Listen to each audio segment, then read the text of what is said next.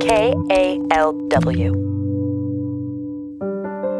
This is New Arrivals, a pocket sized book tour with Bay Area authors. I'm Lisa Morehouse. Rob Volpe lives in San Francisco. His book, Tell Me More About That, came out on February 22nd, 2022. My book is about the steps to follow to be empathetic in the moment of conversation with other people, told through my own personal stories.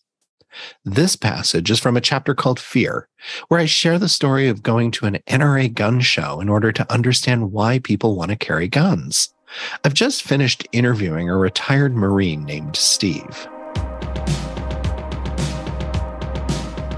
I was at the NRA gun show to listen to people's stories. I had to keep my judgment dismantled so that I was open to what they were telling me. What I'd heard was that Steve's diminished physical condition had left him feeling vulnerable. Getting past my judgment, I was able to follow the remaining five steps to get to empathy with Steve, imagining what it might feel like to be a retired Marine, yet not be physically strong enough to defend a loved one.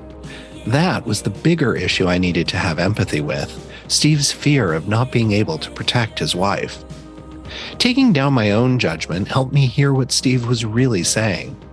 Often, a person's true motivation lies beyond the words. It's in the inflection in their voice or their body language.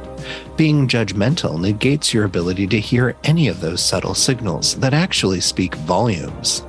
That's the real boogeyman.